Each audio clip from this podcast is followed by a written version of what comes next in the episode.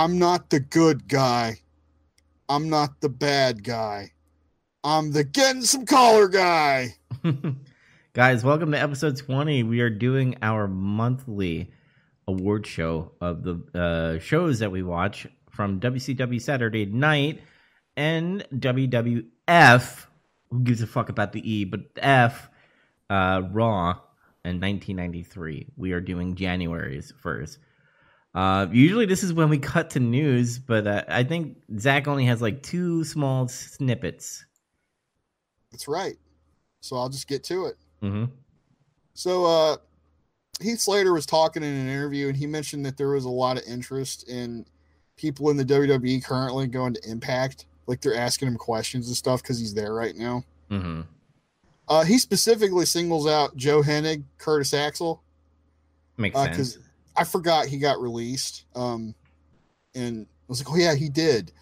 Uh, and but he was saying like he's busy just hanging out with his family and just staying home right now. He's being perfect. you see what I did there? I get, which honestly, yeah, I'd like I'd like to see maybe Joe Hennig get like a more serious shot. Mm-hmm. Um, and like I as for like who he's talking about that's in the company still, that's just speculation. Like I don't, I couldn't even begin to guess. It, could- it could be anybody. Um, yeah, it could be anybody at this point. Uh, who's doing? Maybe I, w- I wouldn't see Titus O'Neil because they use Titus O'Neil as a uh, as a what you call it? As like a Comedy. ambassador. An No, no. ambassador guy. Yeah, he goes. He actually went to my brother's uh, when my brother worked at the Walmart uh, warehouse job. You know the shit they put on the trucks and stuff. Yeah, Uh, he went there and like talked about something. My brother just like he- they brought WWE catering food, like the actual catering people, yeah. to to the job, and I was like, "Hi, he's he's usually in catering during fucking actual shows, so that makes sense." Damn. no, but he's he's a good guy. Um, I, you got to think about all the people that are not being used and probably vocally upset. Uh, I would say Sasha Banks, but I don't think she's ever going to leave the WWE. Um, I mean, she's getting she's had a lot of TV time stuff lately. I think she's probably content again. Yeah. I'm trying to think not Bayley because she's getting a push too. Uh it would have to be somebody that plays with dolls. Just like Zack Ryder. There's nobody left. Maybe Ricochet. I think Ricochet's not very happy. Yeah, cuz uh, what's happening over there? He he went from NXT to like fucking like shit. Pretty He much. did. He had like a brief little flash. It was like, oh yeah, Ricochet. And then it was just he gets fucking jobbed out. Yeah. and then Um, it, it didn't help with that leaked sex video with him and his like butthole. Did you hear about that? Yeah, I did. I, I, I almost forget about it every, but then every other time something happens with him, I, it creeps back up from my subconscious, and I'm just like, God, ugh. oh my god. Uh anything else? yes. James Storm was doing an interview too, or a, a podcast, or a fucking Zoom meeting, or some shit, and uh, he was talking about how uh, there were actually plans in place for him to to show up at WWE after WrestleMania. Um, I, I'm guessing main roster from the way he was talking. Uh-huh. Uh, but the the C virus thing fucked it all up, and I guess he's just been home. I And that, that was kind of it. He didn't really have anything else to say about it. Yeah. I w- w- I know Eli Drake because that's his tag partner and shit. We're like doing one-offs. Did you know like NWA stars is doing like FITE TV stuff and like other independent uh things going on? Yeah, they, they do like a multi-show thing with uh, some other smaller promotions. Mm-hmm. Uh, I was like, oh, that's cool, but like I have I've heard very little about it. I didn't want to like spend money on shit that I didn't know. Like, I didn't know anything about the other promotions, who's getting involved, whether or not they sucked or not. You know, I didn't want to put money into that. I heard the Mike Bennett and Nick Aldis thing was terrible. It was. Yeah, they had uh, it. It was there was uh, some botches, but the most of all was like technical difficulties with the FITE TV. Mm, that sucks. Because imagine like having that hype that they were pushing a little bit, and, and then paying for FITE TV. Just to have it be all shitty, I'd be pissed. They did the tip the thing they'd been doing, doing that ten pounds ten pounds of gold stuff and building it up on you know YouTube and whatnot. hmm And that was good formatting, but apparently it was just all for naught. It was bad luck, I guess. I'm telling you, uh, I know Vince will never do it because he wants to have his belt on his TV. He's done it before, um, but I have even though, even though like uh, you know some people shit on AEW, it's still a national TV. If you have. Nick Aldis come through and like challenge somebody that's worthy, I wouldn't say a fucking Sonny Kiss or a fucking uh, Orange Cassidy. Fuck that. No. But if you have like a, a Taz's guy, Brian Cageman or whatever the fuck his name is, uh, or I wouldn't say Jon Moxley because that would be awkward. Um, who would be a good guy? Cody. Cody? Uh, They had two matches. uh, yeah. You could do the rubber match. Ooh, you know, it'd be really, really good. So all this comes in, right? Yeah. And Cody's like, I'm going to challenge you because, you know, I need my rematch. Unfinished business. Then you have Dustin turn on Cody. Oh fuck. and then you create that that battle, that brother battle that we've been waiting for since WrestleMania, like what, twenty five, whatever. We had the brother the brother battle already. Oh yeah, that's Remember? right. The one with the blood. Yeah, and it was really good. It was honestly a really good match. Yeah, that was a good match. God, that's been a year ago, by the way. It's It feels like a lot longer than that, but yeah. yeah. Oh man, but uh, no, I would. that was like a respectable brother versus brother match. You know what I mean? This one would have like Dustin be a heel, or maybe vice versa, where Cody doing his emo thing that he's doing. He, he's like, "Oh, I hate fucking everybody. I'm gonna fuck you up, all Nick Aldis." And Dustin goes, "Hey, you're you're you're disrespecting your company and also our father and stuff." And like Cody smacks him in the face. Yeah, I was gonna say at this point, I don't think Dustin could be heel anymore. Mhm. It's he's just he's the beloved veteran now. hmm But anyway, I don't have any other news. Um, Neither do I. Roman still being Roman. He, I hear he's doing pretty good as a heel. So Seems seems that seem people seem to be digging him. Um, I think Johnny Gargano and Candice LeRae just won titles. really, I think so. It looks like Johnny Gargano won the North American title and Candice won the women's title. mm, okay. And I hate those fucking promos they do in their fucking house. By the way, Oh no, God. They, they do COVID promos. no, no, no, no. It, this is stuff that they were doing uh, a little bit before COVID, I think. Oh, but like uh god they do these weird promos where they're in their house and they're like talking. Like they're sitting there eating dinner and they're talking. It looks like it's being filmed for a tv show almost. And all of a sudden like regular cinematic camera angles like if you can see me i'm like this. And then all of a sudden johnny will look straight at the camera like this and it'll go like black and white and he'll get really serious talking like this i'm gonna beat your fucking ass dubs i'm gonna like i'm gonna get you in the ring and i'm gonna fuck you up and you're gonna fucking regret ever crossing me and hey so how do you like the lasagna oh god. that's literally how the promos are and then candice does the same thing Oh no. But you know what? They might be oh. doing it to be heel. I guess if it pisses you off, it I guess it works. It's just stupid though i don't it's not even good it's really cringy i'm just that's what i'm saying it's cringe Oh, I do want to bring something up. Um, so I forgot who did the open challenge. I, I'm, Uh, which open Drew- challenge was it Drew? I think it was Drew McIntyre. He's like, he's starting to do the open challenge with the belt, and then oh uh, and fucking Bobby Roode came out. So oh shit all right Bobby Roode's back. Uh, I dig it. Um, I don't know, dude. I think Bobby Roode deserves at least one more title run, in my opinion. Uh, and that's not counting the NXT. I think if you give him the main title, I think you could do wonders with him. But then again, it's the main roster, so then you know Vince will get bored of him, and then just you know give the give the belt away. Bobby Roode had one of the best uh, NXT title runs, in my opinion, when he was down there. Yeah, It was great. if he doesn't do anything, then he should go to NXT, in my opinion. Yeah, he needs to go back to being fucking awesome in NXT because he, he just was. Like, he had good matches with everybody, and he was just great. He was a great heel. hmm And h- how can you do glorious theme song without a crowd? You just can't. It's it's inglorious. yeah. But I think it's time for some awards, Zach. It is.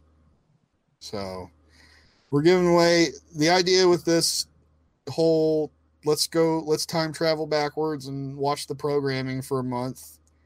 Uh, I came up with the idea of like, man, we should just do monthly awards. When we finish a month's worth of programming, we just go back and we compare everything and uh, talk about like what personalities, what uh, talent in the company really caught our eye or was was did a really good job to us. Um, we even ha- nominate like what the best show was in the month Mhm. and who wins the month, which promotion did better in that month. So I'll just start it off going down the list. Um, I might tweak this to build up something later, but for now we're just going to go straight down the list and just see how it goes. Okay. So this is a pretty pretty important one. Uh, best overall performer. So, in my opinion, that was like who did every everything they set out to do. They did it well, and it was effective. And it could be pro promos, in ring work, just anything, everything. You Want me to go first? Yeah. What? Who did you think did did, did the best overall job for January of '93?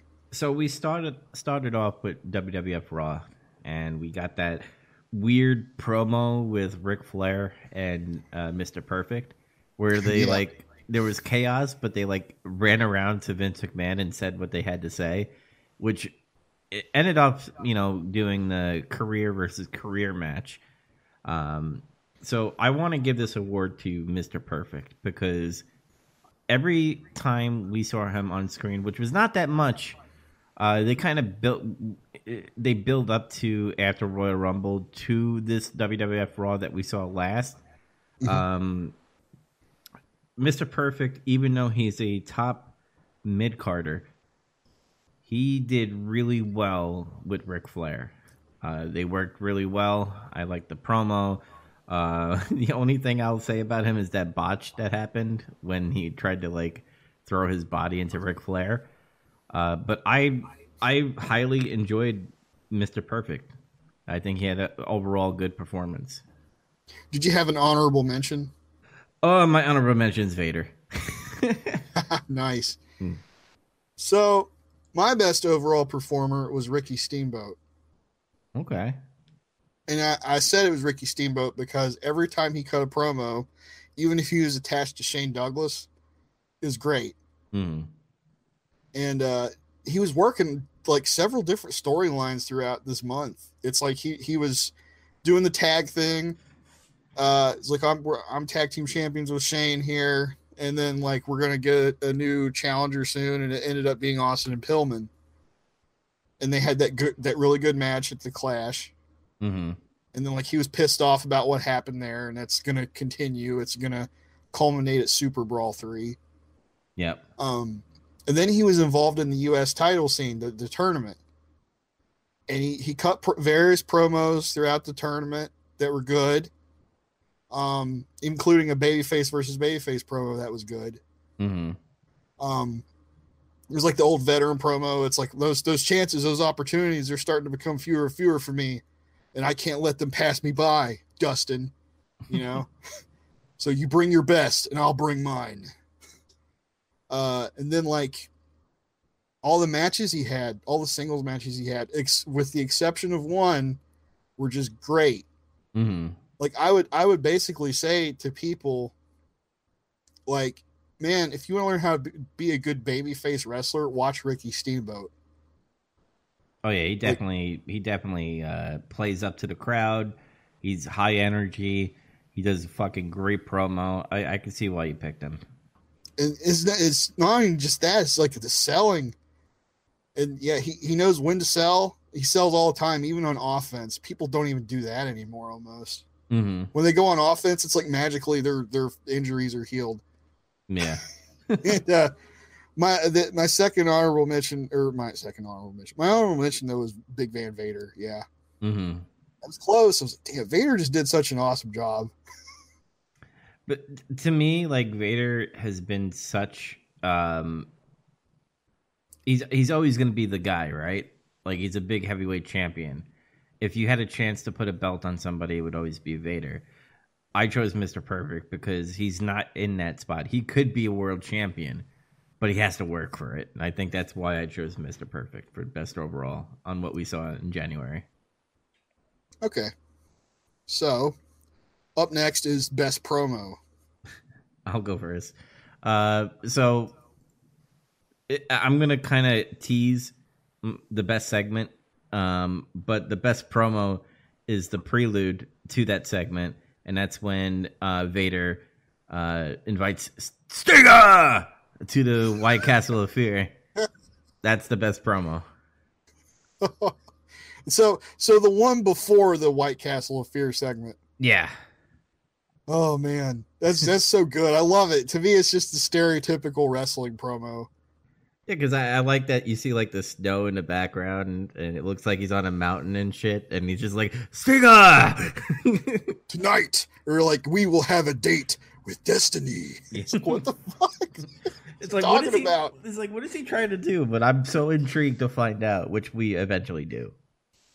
Did you have an honorable for that for that category? Um, honorable, I want to say is when Cactus Jack when he started getting like I think uh I think this was that Clash, or it was with the steel cage match, and that's when uh you know uh Jesse Ventura goes say goodbye to fucking Cactus. But that part night, was Cactus. yeah, where he's like telling people to shut up, like I'm not doing this for you. Yeah, I- that was uh that was after the the Clash main event. Yeah, Yeah, I, I, I that's my honorable mention because it's like you could tell Cactus is like I'm trying to be heel here, but you guys are cheering for me for whatever reason, so I'm just gonna say fuck you, kind of like what Jericho does today. yeah. so that that's my honorable mention. He's trying his damnedest. By, by the way, we don't always have to have an honorable mention for these. I just, you know, I, there's actually a couple categories here that I don't have an honorable mention for. But I mean- um, I mean, I could Oh. think of some, but I don't mind a question. So we do, we do. We don't, we don't. yeah, I'll just always ask, and then be yes or no. Uh, but like, uh, it's funny though you mentioned Cactus because he was my best promo.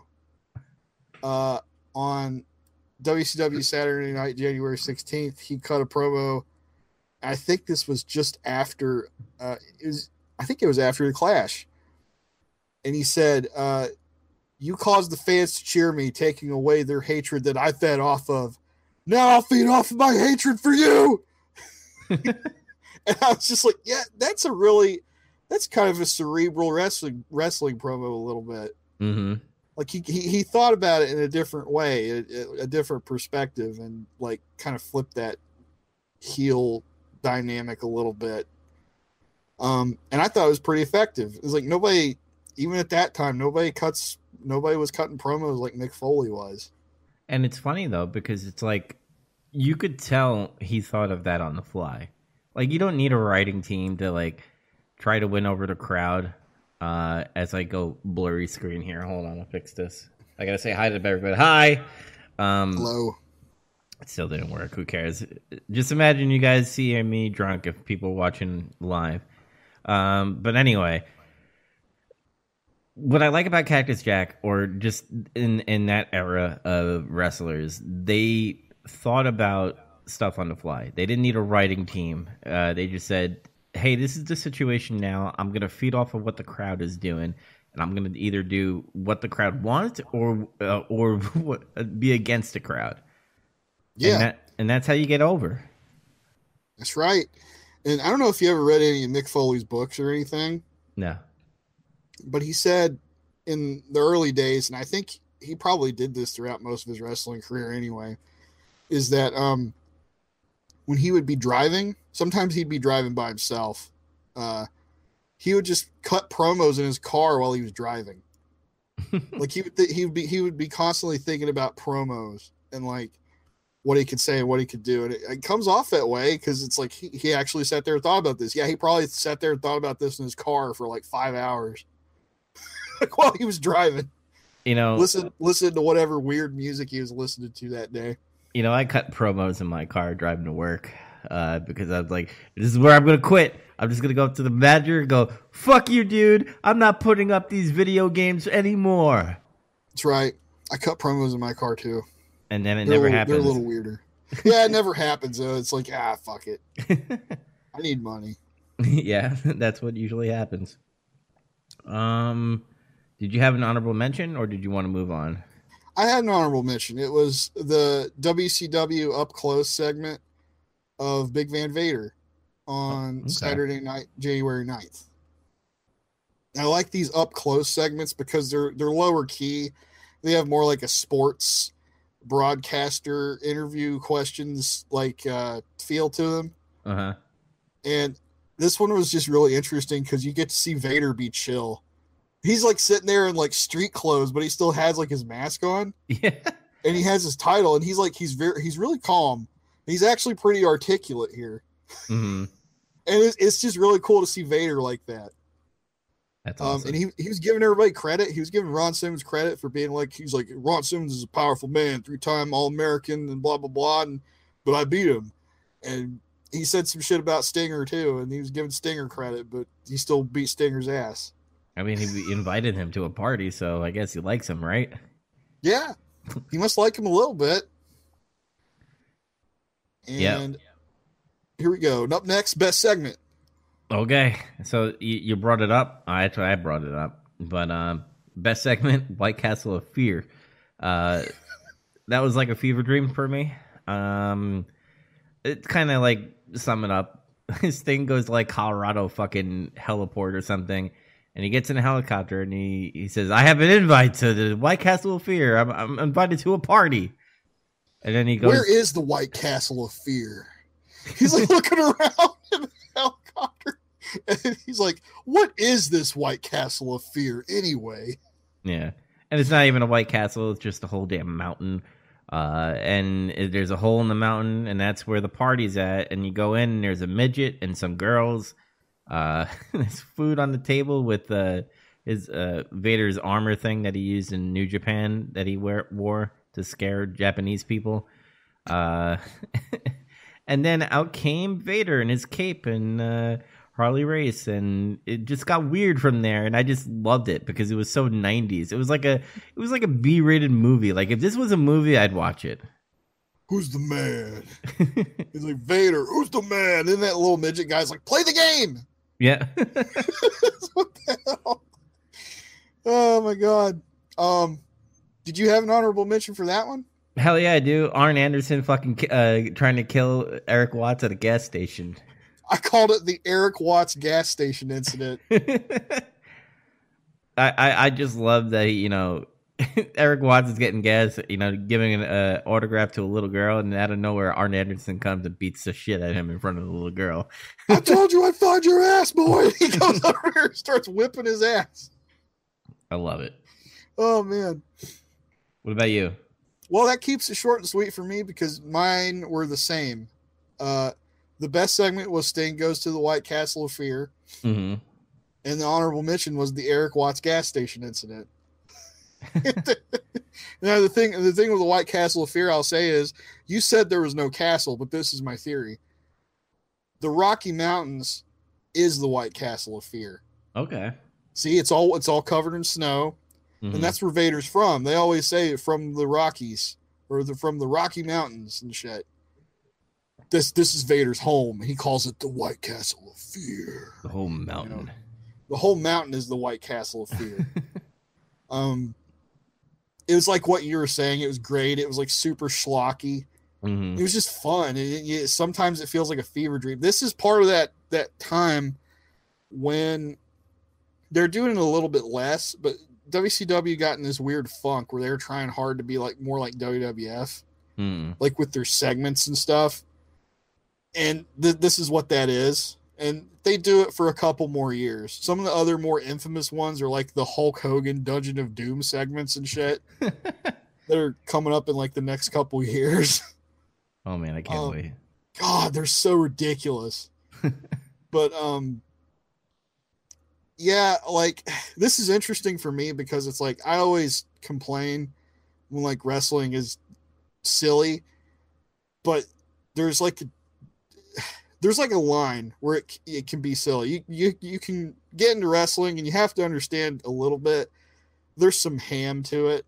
hmm There's a little bit of schlock involved Yeah. and, and this is this is that element of it in my opinion And, like what i don't like is when people are like obviously like they're having a match and it's just like this is just bullshit i'm just gonna no sell this bullshit and i'm just gonna i'm gonna fight this guy who's like four times my size and it's gonna take him a lot longer to beat me Oh, like the Nintendo Switch guy that would play Nintendo Switch while he wrestled. i don't even know what you're talking about Oh, there's an indie wrestler that is kind of like Orange Cassidy, except without his hands in his pocket. He's playing Nintendo Switch and dodging every move and then doing moves and wins. yeah shit like that and shit Yeah. like orange cassidy and you know the invisible man and the fucking hand grenade and shit and all that I'll, joey joey ryan I'll I'll do this as an indie watcher. I don't mind the invisible wrestler because trying to do moves with an invisible person, I have to say, is a little talented, in my opinion. Not not to be like, oh, is like a- as talented as Sting, but like imagine trying to get suplexed by a invisible entity, and it looks like you're being suplexed by an invisible entity. I think that's talent a little bit. i think that's a poltergeist that's what i think that is hmm but but no, like um, that that's my feeling on this segment and stuff like that. hmm Um, the Erik Watts gas station incident is pretty. I like it for the same reasons you like it. Cool. And the other reason why I liked it was because it, it felt a little real. Like, yeah, the, the dude holding the camera was like, "Oh my god, call the police." He was a, he was a bit over the top, hmm but like it, it still felt like it felt kind of like a uh, uh, a candid incident where somebody ha- happened to have a VHS camera. you know, nowadays this shit would be like super overproduced and obvious looking. yeah. Even though people have goddamn phones, they can just hold up to the screen and you, know, I'm holding a fake. Oh my god, what's happening? Like you, You- know, You see, like the person with the camcorder, I think felt normal.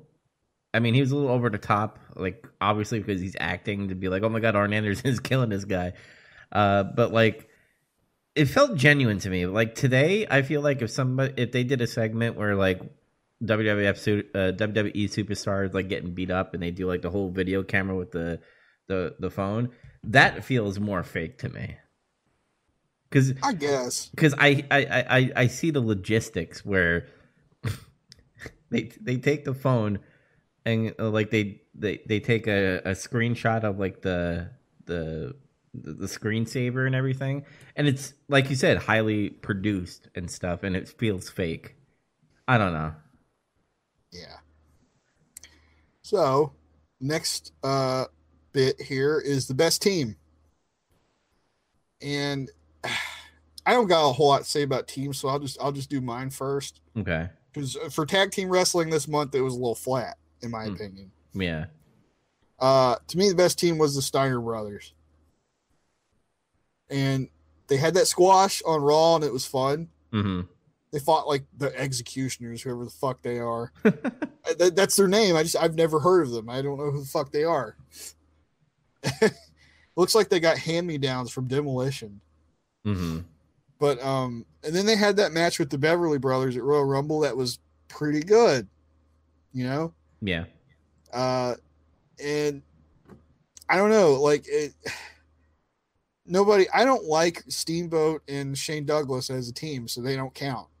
yeah me either and my honorable mention is Austin and Pillman because you can tell like they're really starting to cook with gas a little bit here. yeah It's it's they're warming up, but it's like compared to all these other teams like Z Man and Johnny Gunn. Like I'm not saying they don't feel like a tag team, they kind of do, mm-hmm but like there's no other teams that feel like really strong and like something's building. And like we we know something's building because of fucking hindsight but it it comes across that way as you're watching it though.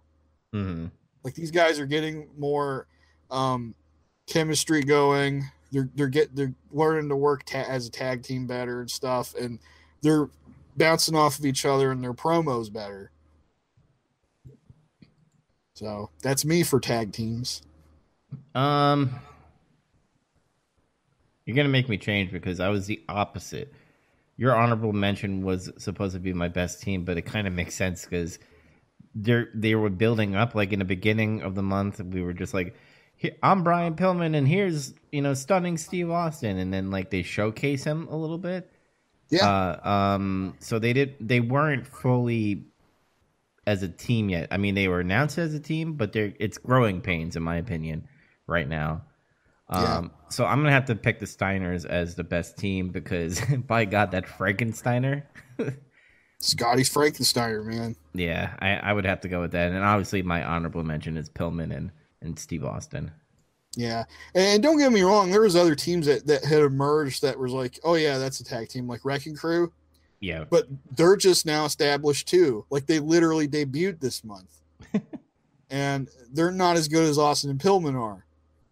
hmm They, I mean, they're. I don't know. I don't know how they end up. I don't know what their ultimate fate is.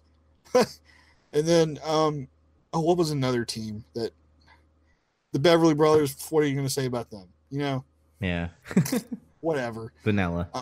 vanilla. Best match. This is one of the more interesting categories, I think. Um, Um, what did you have for your best match? I think I know what it is. I really liked Ric Flair versus Mr. Perfect. I did too. It was my best match. Yeah, um, because it came down to that or Dustin versus uh, Steamboat when they had the first title match uh, for the U.S. title, and that's when hold on, let me see if I get his name right. Barry Windham um, came in and did that fucking DDT on the cement, and that's fucking Steamboat was done for the rest of the night. He That's watched how- Jake Roberts steamboat him on the cement that one time, and he just. That's it. That's how you beat Steamboat. Yep. so that's that's my honorable mention. But just the Ric Flair versus Mr. Perfect, like that match with Heenan in the background, like doing bloody murder when like Ric Flair's about to get like eliminated and shit. Like th- this is how you work a match when it's like false finish. It's not this like I'm gonna do a super kick, super kick. Oh, he kicks out of my finisher kind of thing. They were just doing regular moves until they finally hit their finisher. Um, you know, Ric Flair did his figure four, and then Mr. Perfect did his perfect plex and all that stuff. So, like, I was on the edge of my seat. I mean, I knew who was gonna win because that's when Ric Flair pretty much leaves and shit. Um, but uh, I was still like, oh, how's it gonna end? How's it gonna end? And you know, the payoff was great. I kind of wish in WWE in, in in this early Raw, like Ric Flair got pissed off or something and tried to beat Mr. Perfect up. But I guess like give that moment to Mr. Perfect. I guess I don't know. I just liked it. Me too. Did you was Steamboat and Dustin your honorable mention? The first Yeah. match. Yep. Okay. What do you think about that one? Uh, I really liked it. Um, that's when they were doing back and forth kind of stuff. It, it was like slow. It was like headlock, and then they brought up the tempo in that fucking match where it just got super intense. Uh, and then you know, obviously when Barry Windham came out and did that DDT, and I was like, oh fuck. Yeah. And then Dustin is like all happy, and then he finds out later in the interview that you know Barry Windham came out, and that's how you won. And he's like, I'm gonna go talk to Steamboat right now. and then they had their rematch. Yeah, that was good too. Mm-hmm. Um, mine were the same as yours though. Uh, Oh shit, that's Flair- two in a row. yeah. Before my best match pick was Steamboat Dustin that first time, mm-hmm. And then yeah, the Flair and Perfect match happened. It was just it was just good. It was like super entertaining, but it was like you you were saying they didn't have a bunch of crazy ass false finishes. They had false finishes, but it was like again, it was like a lot of wrestling moves or pinning combinations, Mm-hmm. some submission business. Flair never beats anybody with figure four the first time he puts it on. Yeah. He puts it on usually a, a few times. I think he actually says, "I've never beaten anybody with that move, man." Everybody gets out of it. Yeah, because all you get, all you got to do is twist your fucking body, and then the pressure goes the other way. Yeah, he needs to learn how to bend back like fucking Charlotte does. Okay, this is this is an honest question because I don't know because I just love the spectacle of Ric Flair. What is Ric Flair's finisher besides the figure four? That's it. That's it. Jeez, I mean that's great that you don't have a finisher that Like- will end it.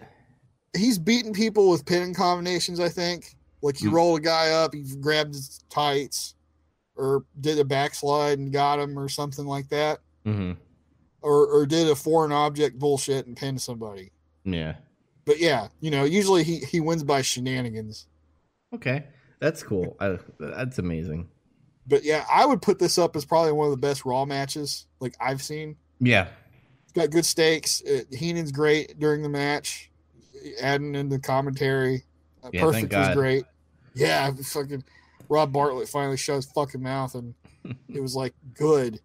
Uh, and I gotta say, you know, perfect hit the perfect plex one time, and that Mhm. was it. That was it. That's all it Very- takes. Is, that, that that's all it takes is one perfect plex. Very refreshing. Yes. And then Steamboat Dustin is just great because Steamboat's great, and you get to see Dustin ear- earlier in his career, hmm and he's just as good then as he is now, and or vice versa, just as good now as he was then. I said it backwards, but um, like really, it's just like I would like just go watch Steamboat Dustin. It was great, uh, good stuff, good technical wrestling, and they do that stuff where it's like, man, uh, I hate rest holds. They call it rest holds. hmm And it's like, oh, headlock, uh, bullshit. It's like, no, this is how you do it. This is, do, this is how you do it properly. You do wrestling stuff for a while, and then you do a bunch of spots real fast, and then slow back down again. hmm That's the proper way to have a long match. so, best commentary team Rob And- Bartlett and Vince McMahon. Oh, no, what did you pick? hands down. And I know we only saw it. Now, are you saying based off of WCW Saturday Night and WWF Raw, or are we including pay per views as well? No, we're, we're going to include the pay per view teams too because they're separate teams. Like Jim Ross and Ventura did the Clash. hmm And yeah, Gorilla and Heenan did Royal Rumble. Even if it is only one show, they could do such a good job that hey, Heenan, Heenan and Gorilla. I mean, that's I agree. That's hands down. Uh, Yeah. honorable. Uh, the reason why I chose Heenan and Gorilla is because they feed off of them each other so well. And uh, I want to say this is the first time like you hear a face commentator like pretty much be rude to his like teammate. He's like, "Oh, shut up!" Like, who cares what you think? I'm going to take you over my knee. and, and you could tell they love working with each other. And it's sad that we're starting off when pretty much heenan's going to lead the company. Um yeah. and that is sad to me. Uh but i want to do i want to say with uh, honorable mention and this is going to sound surprising because i like jesse ventura um but i think jim ross and larry zbyszko was great because a jim ross is great and B, Larry Zbyszko talks about wrestling moves and how effective they are. Yes. I like him just for that because Yeah. nobody fucking does that anymore. So that's my honorable mention. But uh, Heenan Gorilla, hands down. What about you? It's the same as you. I had Gorilla and Heenan. Just that one show they did, it was head and shoulders above everybody else. hmm Raw is fucking handicapped as long as they got Rob Bartlett on the fucking desk. Yeah, and I understand Vince McMahon. Like he's trying to be. He's he's not bad, but it's so annoying when he like raises his voice. Oh my god, he's gonna do him suplex! Like he gets into that announcer voice, and it's annoying. Like Listen every- to this capacity crowd. Yeah. What a maneuver! Yep. I can't help it. I have like a nostalgia for Vince's on commentary. I think he he does a pretty decent job as a commentator. Um, I, I said he does okay, but like I wouldn't put him in in the top five at least. Yeah, like I just because for a long time when I when I was younger, that's I I knew Vince as the commentary guy Yeah, until like he until he turned into Mr. McMahon. Um, until Bret Hart spit on him on Yeah. yes, until Bret screwed Bret. But yeah, Gorilla and Heenan are just amazing, they're they're so good that even if there's like a shit match going on, Mhm. they make it entertaining because it happened when we watched Royal Rumble '92, and they had the Bushwhackers and fucking the Beverly Brothers. with J- and Jameson was in that, and that that was fucking boring. Mhm. And I showed that match to uh, one of my friends. I was telling him about Bobby Heenan, because he wasn't really familiar with him because that was like before he start ever watched wrestling. Okay. And I was like, I was like, this guy is hilarious. I was showing him like random clips of like when they would do Tuesday Night Titans and shit, hmm and he's just funny. And then I'm like, I want to show you this match because this is a perfect example of how good he is, and along with the guy who's his his co uh, his partner Gorilla, and it's like this match is just boring, and it goes way too long, but they spend the entire time just fucking goofing off with each other, and Heenan is just roasting the fuck out of the Bushwhackers. Another prime example. Um, I forgot what WrestleMania, but remember the gimmick match where Iron Sheik won the battle royale? I think it was Yeah. WrestleMania 17, right? Yeah, the, Uh, the, the gimmick, the, yeah, with all the random guys and the managers and shit. Heenan and Mean Gene made that battle royale funny as fuck. Yeah, they did. And so, like, I I think if you put anybody with Heenan besides that stupid fucking comedian that's on WWF Raw, he could work with them. Yeah, G- Gene Okerlund's funny too in his own way. He's he's got like a dry sense of humor. So like, yeah, when you put those two together, it's still funny. It's just different. I still I don't I, I forgot what promo it was, but he like put that cigarette out. Damn it, Sherry, get a hold of yourself. You're hysterical. uh, oh, Um, God damn. But I, I have no honorable mention because Mm. like Jim Ross and Larry Zbyszko are are doing a good job. mhm. but uh, I think right now, like Jim Ross's best days are ahead of him still. yeah. You know, like he's still great. Like he still does a very good job right now. But uh, and then like Zbyszko is good as a uh, color guy, and like explaining the moves and everything. That's that's great too. I'm real curious to see how the commentary is going to change because Heenan and Jim Ross are going to flip flop. Nice. You're- come March, uh, like I'm not 100 percent sure when Heenan leaves, but Jr. gets he debuts at WrestleMania nine Okay. In a toga. but I digress. That's later. um, worst overall performer. Erik Watts. Oh, you said Erik Watts. Erik Watts. And he's I'm not saying I'm not saying he's terrible. I am saying he's the worst because he's being pushed like a fucking he's being pushed like Roman Reigns, but he's he doesn't have the body type and he's terrible to watch. And when I mean terrible, I mean boring.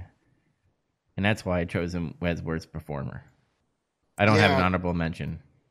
I, I do. I'm gonna get that in a sec. But uh like yeah, the thing with Erik Watts is just yeah, like his build's not very impressive. He's just kind of tall and lanky. hmm He doesn't have a lot of definition to him. He just looks bland. And he's being pushed to the moon like he's this amazing guy. He was. It seems like they're really backing off on that push now. hmm but like uh it's like I said that the few couple matches I watched, mechanically he seems pretty good. Like honestly, he doesn't Mhm. fuck up moves. Everything he does seems pretty smooth.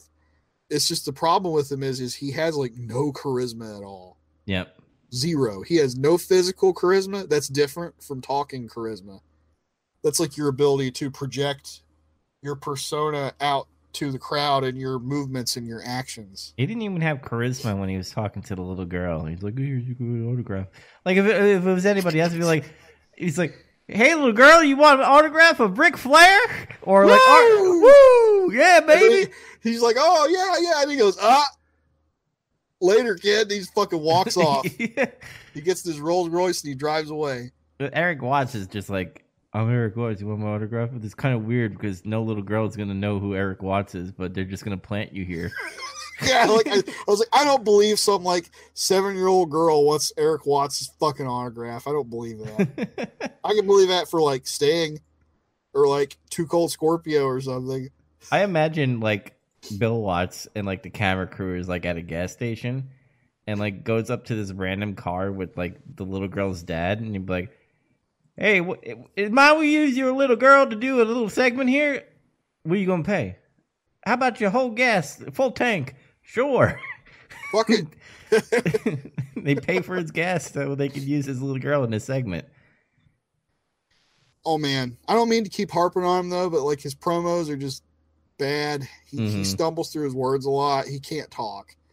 Uh, and you're right. Like for the kind of push he's getting, it's like he's not capable of doing it. hmm Um, I don't know what else to say about the guy really. Uh, so I'll go to mine. Okay. Uh, my worst overall performer is Rob Bartlett. and this is why. Because here's the thing about Erik Watts he's trying to do the best he can. yeah. He's just being pushed beyond his abilities. But here's the thing about about Erik Watts is he doesn't ruin the entire show.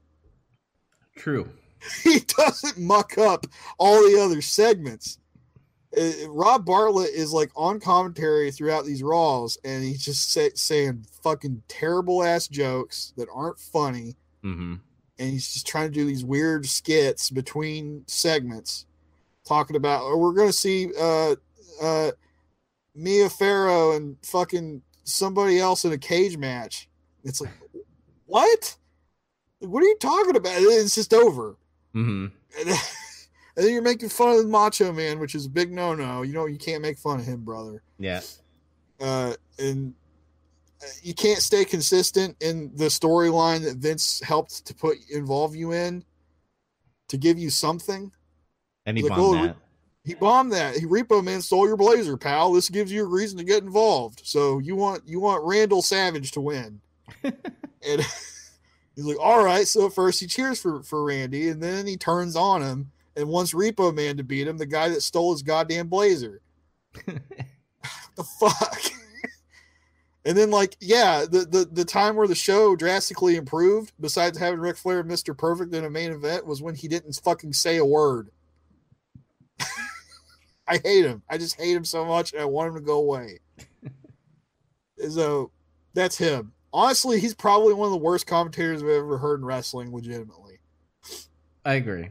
like there's others. There's um, oh god, fucking Mike Adamle. Remember Mike Adamle? Yeah. Oh, he was awful. He's up there with he's up there with people like Mike Adamle and stuff, in my opinion. My honorable mention is Dan Spivey. Oh yeah. He only had one match, and he kind of sort of had a main event with Ricky Steamboat. yeah. And that was the thing is I heard so much things, so many things about Dan Spivey, uh, mostly from Jim Cornette, talking about how Spivey was terrible. and it was like I, when I saw him in a match with Ricky Steamboat, who's debatably one of the best in ring wrestlers ever. He couldn't, he could not get a good match out of the guy. it was passable, is what I would call it. hmm No thanks and and no thanks to him. He had nothing to fucking do with it. He looked like shit. All his offense looked like shit. He looked like really stiff and like I don't know. He just didn't move good. hmm He's a terrible fucking opponent. I totally forgot about him until you brought him up again. So like, God damn, that's one of the worst wrestlers I've seen in a long time. Is this fucking guy like legitimately? so now, worst promo. I bet I know what you're gonna pick. I'm gonna cheat on this one. okay. So, um, and there's an honorable mention. Uh, because it's again it's one half of a tag team um, for both of my mentions. Every Shane Douglas promo there is. Oh yeah, he's He, he- he's so. I think there was one where I kind of gave him credit where he was just like, "We're gonna beat your ass," but like then Steamboat kind of just out out uh, promos him, so it kind of goes back to being sucky again. But I never feel, you know, intimidated by Shane Douglas when he does a promo. no. uh, it, it's like I said. It always feels like he's overacting. Hmm Like he's acting. Like I'm gonna kick your ass, and it's gonna be great, and you're gonna like it. It's like, oh, it's so bland. It's like I'm gonna kick your ass right now. I'm gonna suplex your bitch. And I'm gonna take your bitch, and I'm a fucker too. like that's believable. That's like Eddie Kingston. Like I'm gonna kill you and fuck your wife. That was Scott Steiner. I believe Scott Steiner. Yeah, I kind of spit into my microphone. That was weird. That was a Uh, good Scott, Scott Steiner promo. uh, but yeah, every it, my honorable mention, and I always fuck up his name, but it's not Ricky Morton, the Rock and Roll Express. Robert Gibson. Yeah, because he, he Oh come on. he's just like, hey man, you're gonna you're gonna go down there, and we're gonna win that match. It's be great. That's it. All he has to do is say one sentence. It's just to let you know that he's there, and then it's all Ricky Morton after that. Yeah. So that's my honorable mention. Like I said, I kind of cheated because it's like I have to take out the good people because Steamboat and Ricky Morton are great. just the other two were just terrible on the mic. I honestly thought when you said tag team, I thought you were going to mention fucking uh the oh hell, I just forgot their names now. Um, fucking Rage and Fury, Oh God, Crew. Th- th- I'll get to that. when they did the promo with Zbyszko, and then uh, I think it was Rage, and he was like, uh, he sounded like non intimidating at all. He sound, he had like a really high voice. hmm He was just nothing he said sounded like it had conviction behind it or like anger. And Zbyszko's like, oh, and we're going to go over here. Yeah, he just he just took the mic from the other. What do you think, Fury? Tell me what you think. And he's like, "Well, brother, we're gonna beat their asses." And well, it was it was it was fine. It wasn't anything outstanding, but it was like, okay, that guy's mad, and he's gonna beat up these old guys. Yeah. But no, But what'd you Um, pick? I picked Erik Watts. Oh yeah. See, I thought you were gonna say Erik Watts. no. I picked Erik Watts because they tried several times to get a promo out of him, and every time he stumbled through them and had no charisma and fucked everything up. And it was it, they even did like one of those. Oh man, I I, I was uh Erik Watts' fucking wrestling coach in college, and he was a great athlete. And it was like that didn't even involve Erik Watts, and it was fucking lame and it was boring. Oh yeah, the, the football coach. It's like he's a great guy. He's a great football player. I, I, I you know, I, I taught him everything he knows. I don't know much about wrestling, but I know he's a good football star. like that yeah, it was football. I, Yeah. I thought he was like amateur wrestler. I don't know why, but like, uh, yeah, like Erik Watts wasn't even in that segment. It was about him, and it was still fucking boring. like, like, that's fuck. That takes some talent to be that bad at promo stuff. hmm Um, I don't have an honorable mention because to me, nothing else was as egregiously bad. Yeah. It's just the fact that like they saw with one attempt, okay, he can't talk. So then they make him try to talk several more times. no, just stop. It's like Roman Reigns, pretty much. Hey, no, I don't agree with that totally. I think Roman can cut a promo. It's what they give him. Unless- Suffered succotash, ton, son. I said ton. God, And then- bro. The best promo he ever did though was when he's like, "It's my yard now," and that was it. I was there. I was at the uh, arena because that was the Monday after Mania uh, at Raw, and everybody was booing him. and like, "Get the fuck out! Get the fuck out!" And every time he tried to speak, it just didn't say anything until the end, where it's like, "This is my yard now." And best heel heel promo ever, but he wasn't a heel then. yeah, he, now he is. Yeah, Oh, worst team. Wrecking Crew. Oh, really? Wrecking Crew, huh? I think one half of it. Uh, I I always mix up the. I think Fury um, was the one who has like the four moves because he's always the guy that does the uh, set up for the wrecking ball. Because all he does is the John Cena tackling moves, and then he just sets up the wrecking ball. The other guy does all the work, uh, and it's just terrible. Do you But- have an honorable there? Um, not really. I mean, unless you want to count Erik Watts and fucking Jeff Jeff Bagwell, Jeff Bagwell, uh, whatever his name is, Marcus Bagwell. Marcus Alexander Bagwell. Thank Yeah. you very much. I'll never, I'll never forget that. They keep putting his middle name in there for some reason, like he's a fucking nobleman or some shit. uh, mine's pretty simple. I have uh, Tex Slazenger and Shanghai Pierce.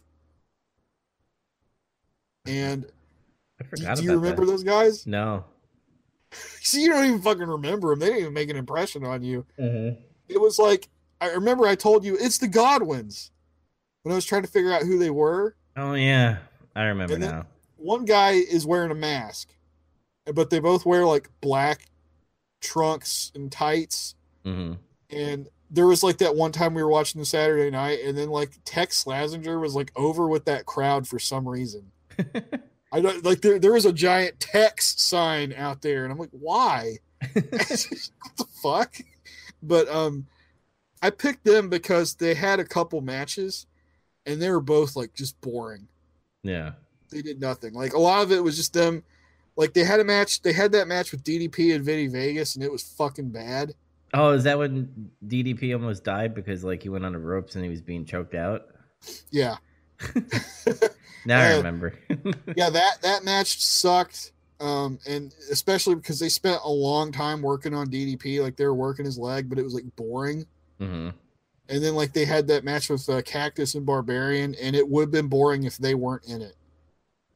they they made it bearable. So That's they're just boring. They just don't do anything that looks good or is impactful or anything. I, I guess they're supposed to be like a low card heel team hmm that gets beat. I guess that's what their position is. But they're not fun to watch. I can say that. I agree. But I still choose Wrecking Crew because I have a feeling once they meet the Rock and Roll Express to whatever they're building up to, I think it's gonna be terrible. Because Wrecking Crew is not gonna be great. They might become that low card, mid card tag team, mid card heel tag team. Yep. So that's me. I don't even have an honorable mention because nobody else. It's like I thought Wrecking Crew honestly had been okay so far. Mm. It's like oh we we put together a big guy tag team. We don't have one. These guys are okay. They're not bad. They're not the Road Warriors or fucking Demolition or anything like that, but they're uh, serviceable. Uh, unless you let that one guy speak. Just don't let Rage speak. He has no rage in his voice. he has estrogen in his voice. Wor- worst segment. Uh, I'll go first. Uh, Okay. pretty much when Rob Bartlett fucking ruined Macho Man's and versus Repo Man's match. Oh, that's what you. Oh, well, ah, this might be my fault a little bit. I, I, I should have clarified what a segment is. Okay, so so, So- A segment, like, uh, okay, like Sting goes to the White Castle of Fear. That's a segment. It's like, you know, they set up this scene, mhm. you know, something happens. It's not necessarily a promo, but something happens, like a an elongated scene of something. Eric Watts in the gas station is another segment. Mhm. So, did you have a segment that sucked? You go and let me think about this for a little bit. Okay, here's mine. Mine was Undertaker and Paul Bearer headlock on hunger. because this isn't a promo. This isn't a promo to get you hyped for a match or anything. hmm It's just them saying like, "Hey, we support fucking not having people starve in Somalia," and they had the Undertaker Paul Bearer do one, and he says, "No one should starve to death," and it's like, what? Why? It's like they're fucking his character up just by doing this. Yeah. Undertaker shouldn't even be involved in shit like this. Mm-hmm. And that's when he wasn't speaking that much, right? He's he almost never said anything at that point. Until that, until that promo.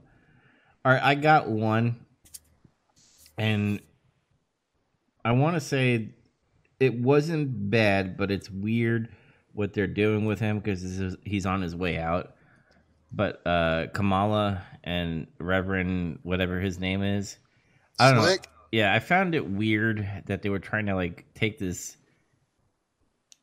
I'm trying to say without sounding like a little edgy, but like taking this monster guy uh, and like turning him like into this face character, almost like stupid as well because he the whole pinning thing. I know he couldn't do that when he was a heel, um, as a monster. I don't know. I it just didn't stick with me that well. I, I kind of just wrote it off. I'm like, that's kind of nice, but I, out of, out of everything that I've seen, I would want to say that's the worst segment. It didn't really have much of an impact. Yeah. Yeah, I could. I yeah, you know that's fine Mm. for a, a bad segment pick. And then finally, we got worst match. You go first on this one. Okay, my nomination for worst match is DDP and Vinny Vegas versus Tex Slazenger and Shanghai Pierce. Okay, I already got into that a little bit where it was really boring. hmm And here's the thing: the other team, DDP and Vinny Vegas. It's here's the thing: DDP at this point has little in-ring experience. hmm I think around this time he's still in the process of training as a wrestler. Yeah. Because if you notice, that was the only match he had on the whole month we watched. Whereas Vinny Vegas had a couple of matches and segments. hmm And then Vinny Vegas, Kevin Nash is early in his career at this point, but he's really trying. So he's he's green. hmm These other two guys, I think they have experience. They're just fucking I guess they're being low card heel wrestlers. and like they spent way too long getting heat. It just wasn't engaging. And the worst part about it was it had a really weird bad finish. hmm Where like they both got disqualified and for a while you couldn't tell that that's what happened Yeah. and it just ends. And it's like that match sucked because nobody got over. It was heel versus heel, and nobody got over. So it was just a big fucking waste of time. and that's why it's the worst match. There you go. I have one, and this may sound surprising to- to you because I think with this wrestler, he did his best. But the other wrestler, who the fuck is he and like what kind of character he is? Taker versus Demento. Okay. I appreciate Taker trying to work with Demento. Demento looks like an idiot. Um, he doesn't wrestle really well, and Taker tried to salvage as best as he can, but I think he just couldn't do it. And I hate saying Taker matches are bad because they're not. Um, but this was kind of bad, and Taker couldn't salvage it. So that's my worst match. This is the period of time in Undertaker's career where it's it's dark. hmm He uh he gets stuck working with a lot of guys, a lot of really big guys that either can't work or you can't have the kind of match you're supposed to have with them. Like he fought Kamala. Hmm That was a WrestleMania match, but it's like Kamala can't have a Kamala match with the Undertaker. So it's just Undertaker beating Kamala. and it's just like, eh, nobody cares. Yep. That's one of the ones nobody remembers. Um, but yeah, Damien Demento is just really boring and stiff, and I don't understand what the fuck his gimmick's supposed to be. Is he, is he crazy? It said from like the inner recesses of your twisted mind or some bullshit. like, I, like that's that's where he's from. Look at the state of him. I don't know. I don't know what the fuck. Go Google search Damien Demento and you'll see. Oh my god. I don't even have an honorable mention. I just thought that match was just uh, I don't know what the fuck. It was really weird because both first shows we watched for each respective promotion had a main event where there was a really good guy in the main event and he wrestled a guy who was shitty and dragged him down. hmm You had Ricky Steamboat against Dan Spivey, and you had Undertaker against Damien Demento. If we could somehow break space time continuum and have Ricky Steamboat wrestle the Undertaker, then it would have been fine. Have they ever faced each other? I don't think so. I think Steamboat left WWF before, like, I think they passed each other, kind of Oh. thing. Man, I wish I wish Steamboat was still alive and do a match. I mean, Taker's. Steamboat's not dead; he's still alive. no, I know he's alive, but I like I, he's like really really old. I, that's what I meant to say. okay. Well, you know, when you're old, you're basically dead anyway. Yeah, in wrestling you You- are. You heard it here first. All right. So, what do we got next? Okay, this was suggested by you, Mm-hmm. where we kind of do a thing. This is just for fun, where it's like uh, we pick four guys to be in our faction hmm from around this time, and there's no rhyme or reason to this really. It's just like who do you want to hang out with in your fucking faction and be cool. So it's ZX versus the Dubs World Order. Yep. Do you want to go who first? Who would win? I don't know. Yeah, I'll go first. Okay. So here's in my who's in Z. Here's who's in ZX. You got 2 Cold Scorpio okay. for his sweet ass '90s vignettes and his dance moves and his slick ass offense. What a cool guy. He's cold. Next, you got Razor Ramon, Okay. Chico. See, Razor's got he can bring a little bit of the edge to it to the group. He can he can talk. He can he can work pretty well. So he, he hey yo, this is before he started doing hey yo. hmm And then Big Van Vader to have the muscle hmm and and do ridiculous promos. and finally, Bobby Heenan. Just to round it all off, we're all managed by Bobby Heenan. That's great. I like it. Um, in Dub's World Order, uh, I chose these four guys. Uh, it's pretty much a heel group, in my opinion. Um, so we have the family man, Chris Benoit, uh, because he, I love his energy and I love his fucking suplex that he does. Then we have Mr. Perfect, because if you team up Chris Benoit and Mr. Perfect, that would be my tag team right there. Damn, that'd be a Uh, pretty interesting team. Yeah, it would be. Uh, I call, I call them the suplex machine, machine or whatever because they do suplexes. Um, it's a bad name, but just ha- what that's their forte. They're technical. Um, Paul Orndorff, uh, I guess would be like the mid card uh champion if if they ever got the championships. Paul Orndorff is a fucking mean motherfucker. Oh, he'll fuck you up and pile drive you on the cement. Like, He's really great at projecting like that menace that he's like, I'm I'm this dirty motherfucker that fights. hmm I fight you, and I'll take any advantage I can get.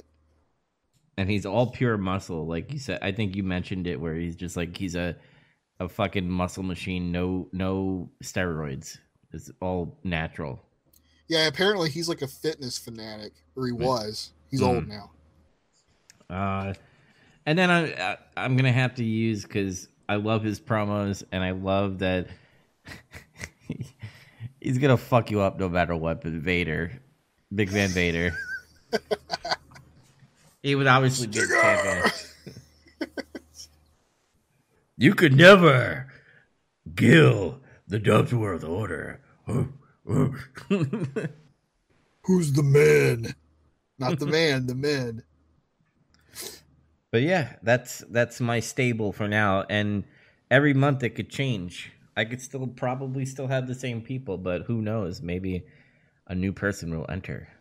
Yeah, somebody else could be really entertaining or do something cool or have like a really awesome super 90s vignette of dancing, a music video with Uh-huh. children where he dunks on them Yep. and then takes them to school.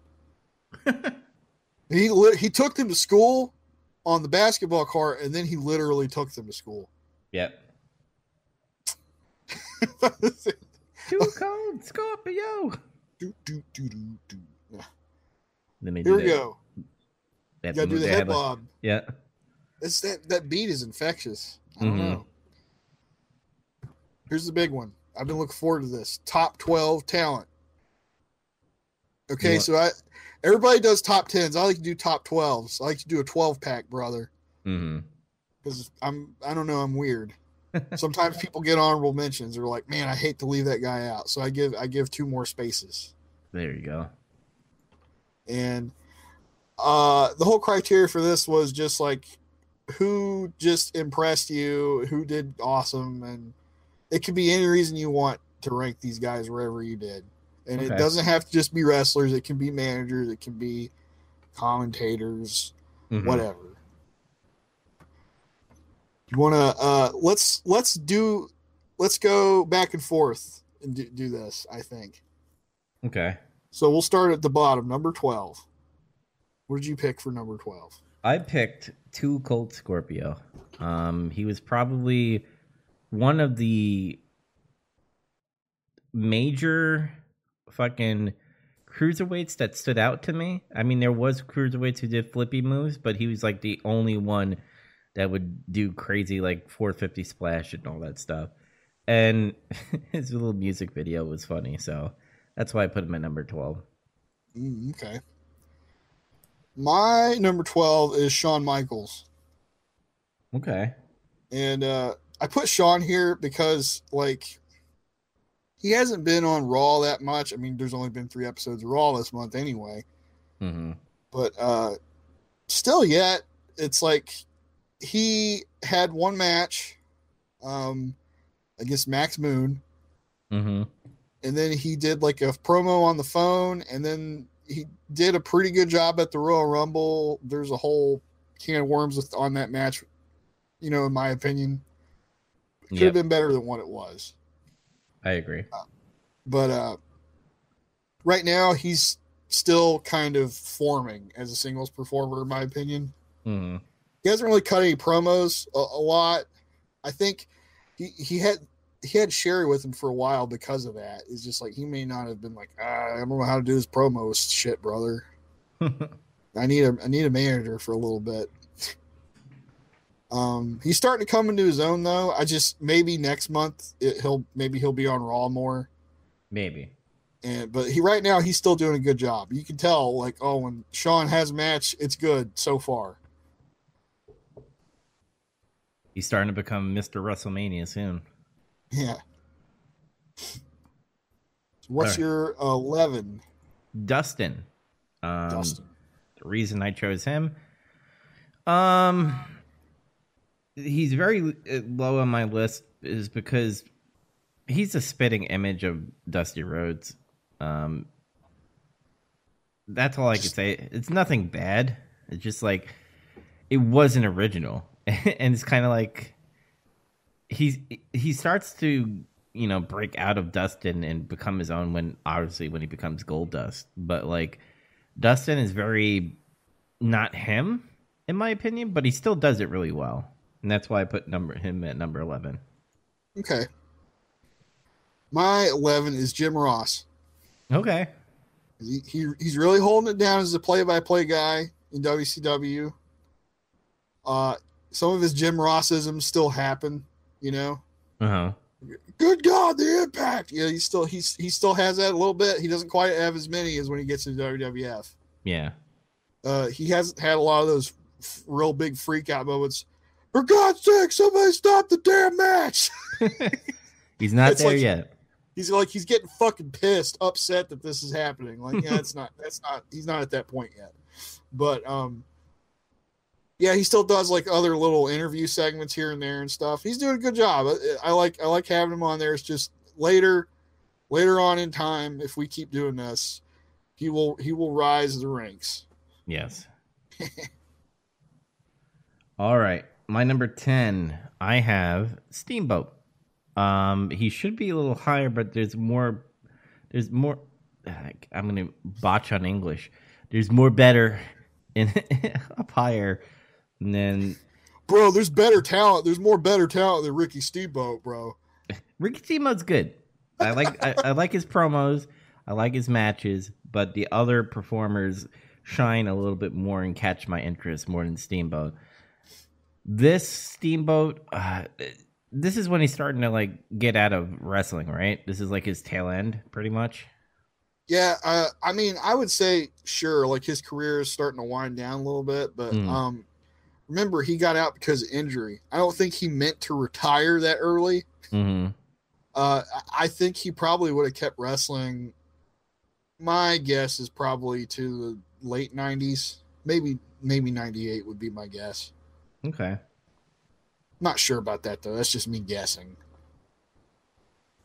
Yeah, but um, that's who I pick. I pick Steamboat. What about you? Where that was your uh, 11? Ten. That was your 10. Okay, yeah. My 10 is Bobby Heenan. Okay. and he's he's just lower because he only appeared on two shows so far besides the first episode of raw hmm where he was trying to get into the building the whole time Yep. like it's weird because every time wwe wants to talk about like early raw and like the first historic episode of raw they always make this big deal about oh it was so great bobby heenan was trying to get into the building the whole time Yeah. it's not that funny it's just kind of funny Yeah. like Um, honestly it wasn't like I wasn't laughing my ass off. I was laughing my ass off with the Ric Flair versus Mr. Perfect match, but him Yeah. trying to get in and dressing up as a woman was funny.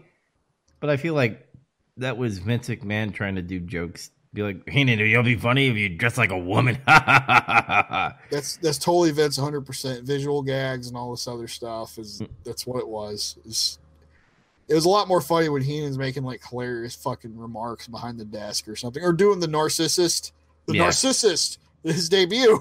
I still say, I swear to God, when Heenan was doing that shit, he was ribbing Vince. He he had to have been doing like a Vince impression. hmm Look at it, look look at the pecs, the abdominals, the the traps. Is just he's just he's better than God. Like, what the what?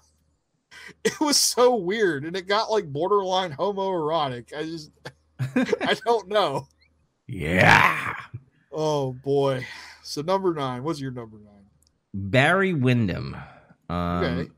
He's again another wrestler that is on his tail end of his career. Uh, but I love how he inserted himself with the Pillman and Steve Austin, but then kind of peeled off a little bit where he becomes his own and tags a little bit with Vader and Paul Orndorff and Harley Race. Now he's part of that group now. Um, I love his style of wrestling. He reminds me of JBL a little bit, if that makes any sense. He's got a similar. I mean, Bradshaw's bigger than him, like Mhm. frame wise, but they have like a height and similar stance. I would say, sure, I- buy that. I, I feel like they're very like on the nose toughness kind of thing. Um comparing like his DDT to the clothesline from hell kind of thing. I feel like Yeah. it's their style. Um is similar. I think Barry's a better wrestler than him, though, by Oh yeah. quite a bit. Quite by a fucking uh mile, probably more, 100 miles. yeah, but that's my number 9, Barry Windham. What about you? My number nine is Paul Orndorff, Mr. Wonderful. Okay. and uh, I put him at nine just because so far he's not doing like a whole lot of real big stuff, and I don't think he will. He's come he's coming to the end of his mainstream career here too. Like his his main event days were in the '80s and stuff, Mhm. but uh, he's still great. He's still uh, that's the thing is I've seen some '80s WWF stuff lately here and there, like Mhm. within the past year or so, and like here he he's in the same shape he was. He's working the same way he did. He does not appear any slower or, or anything like that. Yeah. He's just he's doing the same stuff. He's cutting the same promos. It's not that I'm not saying that's bad. He's just very consistent. hmm And uh I like his I like his wrestling and the, the how he projects in the ring. I like I, he's just like this hard-nosed just good worker hmm and He's very smooth. Everything he does is smooth. And sometimes he does a funny sell. Sometimes he'll do this thing where he'll like get hit in the head and then like dot like bend forward and then fly back like it's a like a comedy routine or something just for a second. Yeah, And he always gets me to laugh when he does that. I love that too. All right, are you done? Yeah, that was it. Number eight, Bobby Heenan. Um, the reason why I chose Bobby Heenan is mostly what you said already. Uh, just again, uh, Bobby Heenan knows how to quickly say jokes. Uh, the narcissist was fucking funny as fuck when he was just like, "Look at those dies, show him, show, look at the dies. It's great." oh, I can just imagine him sweating like when he's doing that. Yeah. Um, I do like with him and Gorilla. I think uh, there were times where he, he was like, "Man, I hope he drowns" or something like that, or so, he said something along the lines of that, and like it's so like mean to say, but they pretty he pretty much goes like, "Man, I hope he dies," and then Gorilla's like, "What?" He's like, "Nothing," or like when uh in the Mr. Perfect and Ric Flair when he's trying to do the hammer thing, he's like, "You got a hammer in there?" No, I don't got no hammer. Why do you have the timekeeper's hammer? Shut up. But uh, that's my um, number eight. I, I put Bobby Heenan a little higher because he's entertaining every time. Very entertaining. Mm-hmm. My number eight was Brian Pillman. Okay. and it's because like right now Brian Pillman's really starting to like he show off some of his other skills. Uh, because at this point in time, uh, up to this point here, I think he'd only been a babyface so far. hmm Uh, and I don't really recall him cutting that many promos before. No. And like right here, he's starting to cut more promos, and I think he's starting to show more of his his personality. Um, I think some of this is just his actual personality from like what I've heard of him.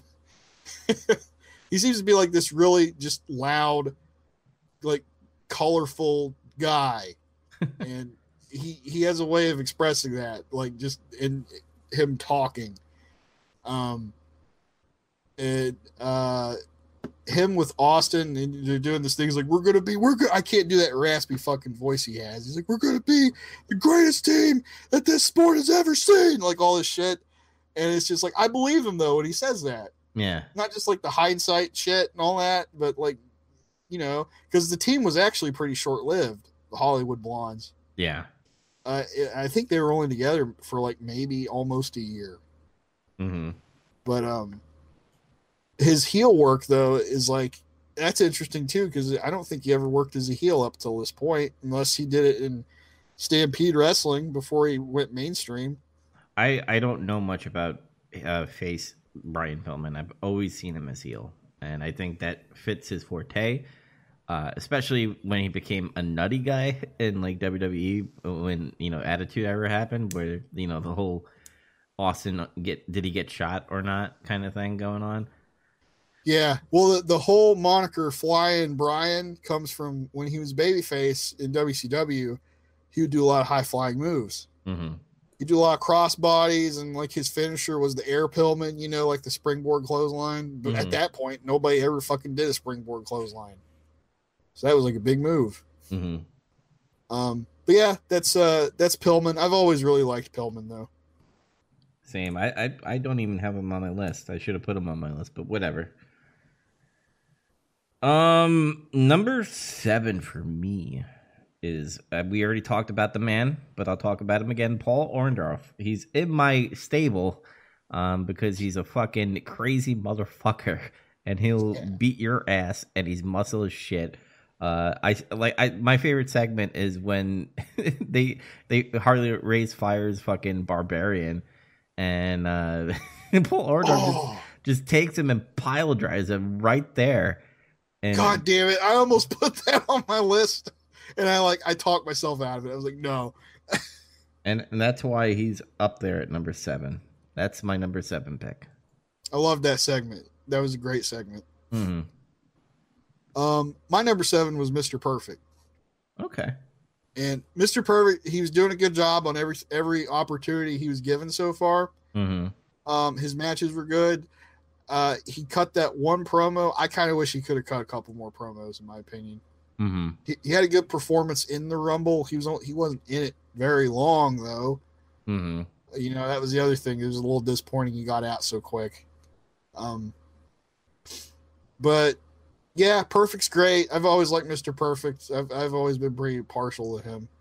Uh, he's still got some time ahead of him in his career. He he keeps having like bad luck with injuries around this time. I think. Like, I think he just came off of an injury. I don't know what it was. I think it was a back injury. Yeah. And here again soon, he's going to get re-injured. I just saw a clip of him facing against Big Show when he was like uh whatever when he had long hair and shit. Big Show. The Giant. yeah, and he did a perfect plex on fucking Big Show. Fuck. Dude, I don't know how the fuck he did it, but he did it. Like he I, I don't even think Big Show like jumped off. You know, like when Big Show he does like he jumps his body in the air to give him like momentum. Yeah. Not not this thing. He picked him up and he he plexed him. I was heard. I always heard Perfect was a pretty tough guy, like legitimately. Because he probably said, "Dude, brother, I'm I'm doing it on my own. Don't fucking do it, or I'm gonna beat the shit out of you in the showers or something like that." I don't think you know what his personality backstage was always like. Uh, he was like an infamous ribber. mm-hmm. He he had a lot of fun joking around with the guys and stuff. He was a little bit wild though too, Mm-hmm. but uh, he was he had a legitimate background in amateur wrestling, uh, and he was very good. Mm-hmm. So he was also like a shooter. So like nobody would fuck with him because he could tie you in knots. But there was like this story, you know, the the plane ride from hell story. No, I didn't hear it about that. Okay, you, you know the you know about the infamous plane ride from hell though, right? I, I actually don't. Okay, so like I think this is 2002. Uh WWE, they're like they're going somewhere on this plane ride and it's like Vince's private jet, I think. Mm-hmm. and some of the guys are on the jet and uh i i don't know if it was the private jet or not either way a lot of the guys are on the jet and everybody is just fucking assing off in the plane just doing crazy shit to each other like uh what the fuck happened like somebody was trying to cut yeah uh sh- x-pac was trying to cut michael hayes's hair because he fucking hated him and um Ric Flair was naked. he was wearing nothing but his robe, and I think he was drunk. uh, Vince was trying to have a wrestling match with Kurt Angle, and then Brock Lesnar and Mr. Perfect were doing this alpha male thing where they weren't really like pissed at each other, but they wanted to know who would win in a fucking wrestling, like a amateur wrestling match. I think Brock Lesnar could beat him.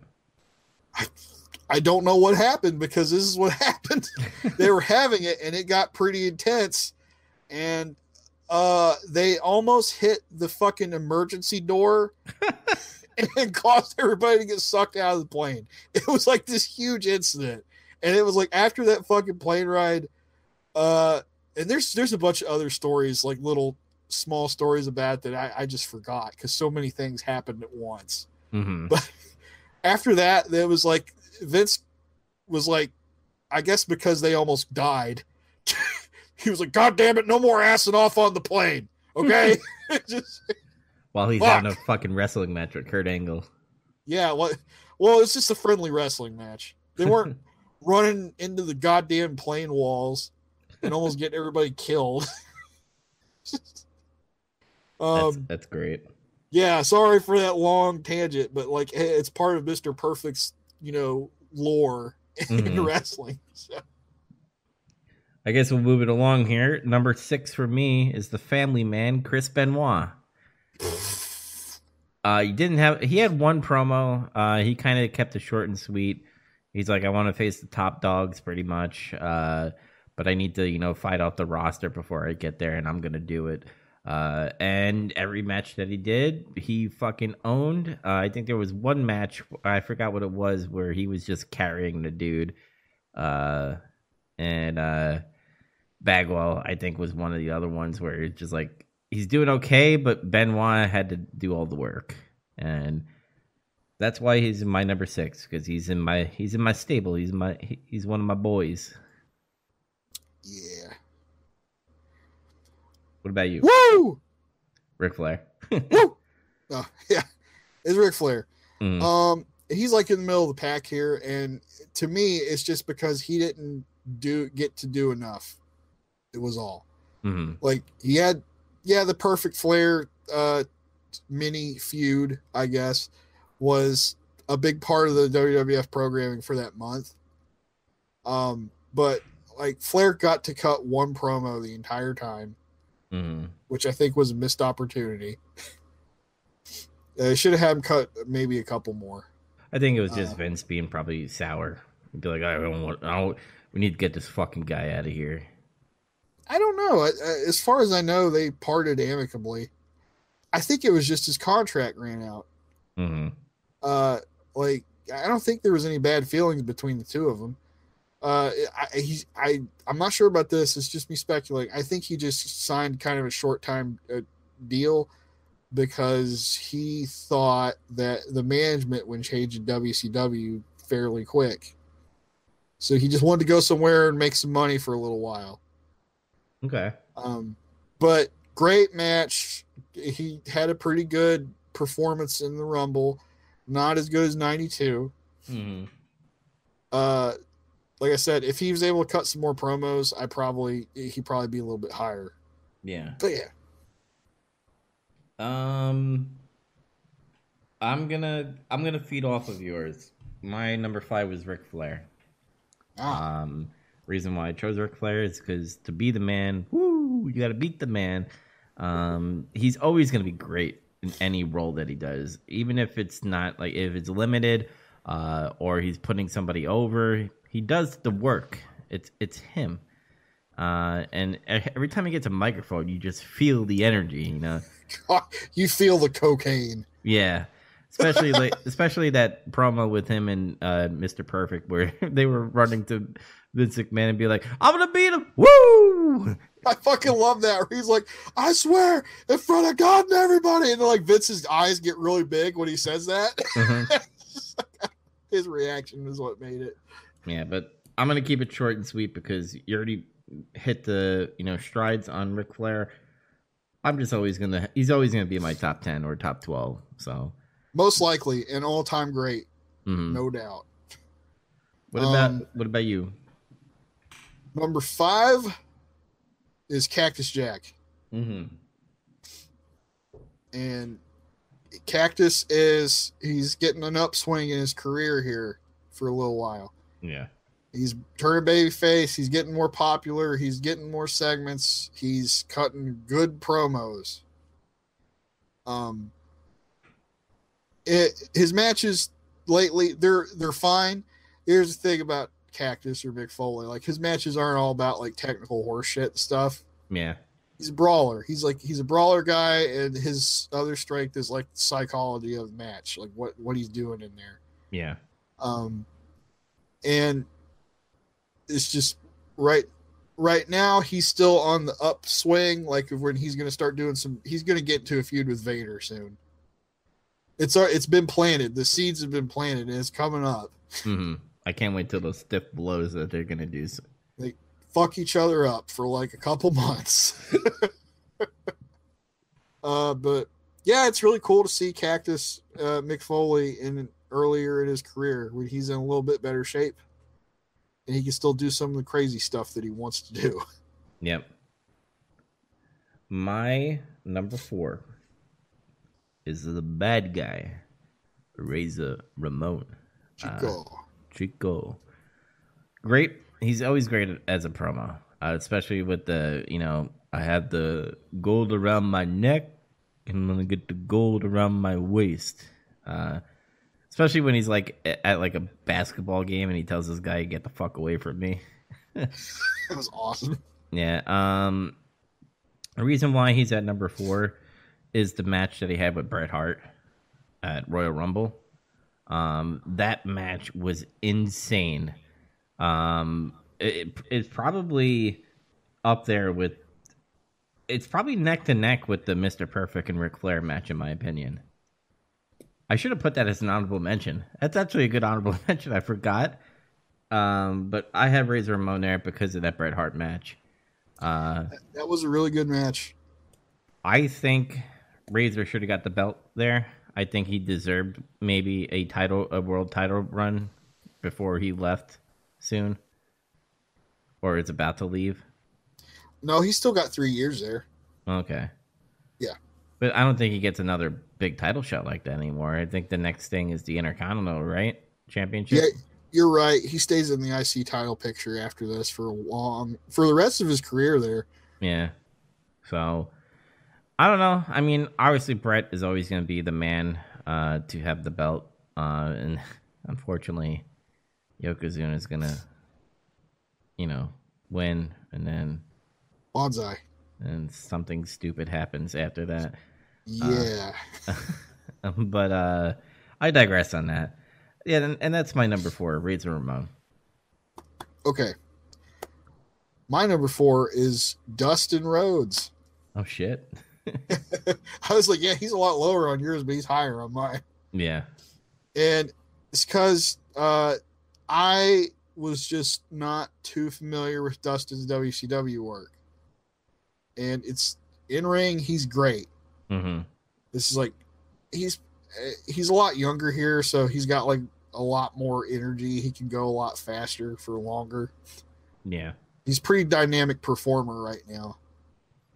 Um, kind of what you're saying, where it's like, yeah, he's kind of aping his dad a little bit. Yeah, he is. He, he is, Yeah. and I think that's part of the reason why he wanted to just leave WCW and just do something else, Mm-hmm. which is coming in a couple years. Yeah. Uh, I don't know if he ever turns heel in WCW while he's there. I, I don't. I don't know. Uh, it'll be kind of interesting if he does. It kind of seems like maybe there might be some uh, possibility of it right now, mm-hmm. but I'm not sure about that. Uh, right now, I just enjoy his matches. His promos are good. They're nothing's been really, uh, you know, intense or life changing Mm-hmm. but his promos are solid and they get he's gets fired up. I mean, making good points, making good points. Um, my number three, unless you have anything else to say about Dustin, No, that's it. Mine number three is Cactus Jack. Um, ah, I, it, it- with Mick Foley, he's he's he's he's he's decent in wrestling, but I what I like about Cactus Jack in this is his promos.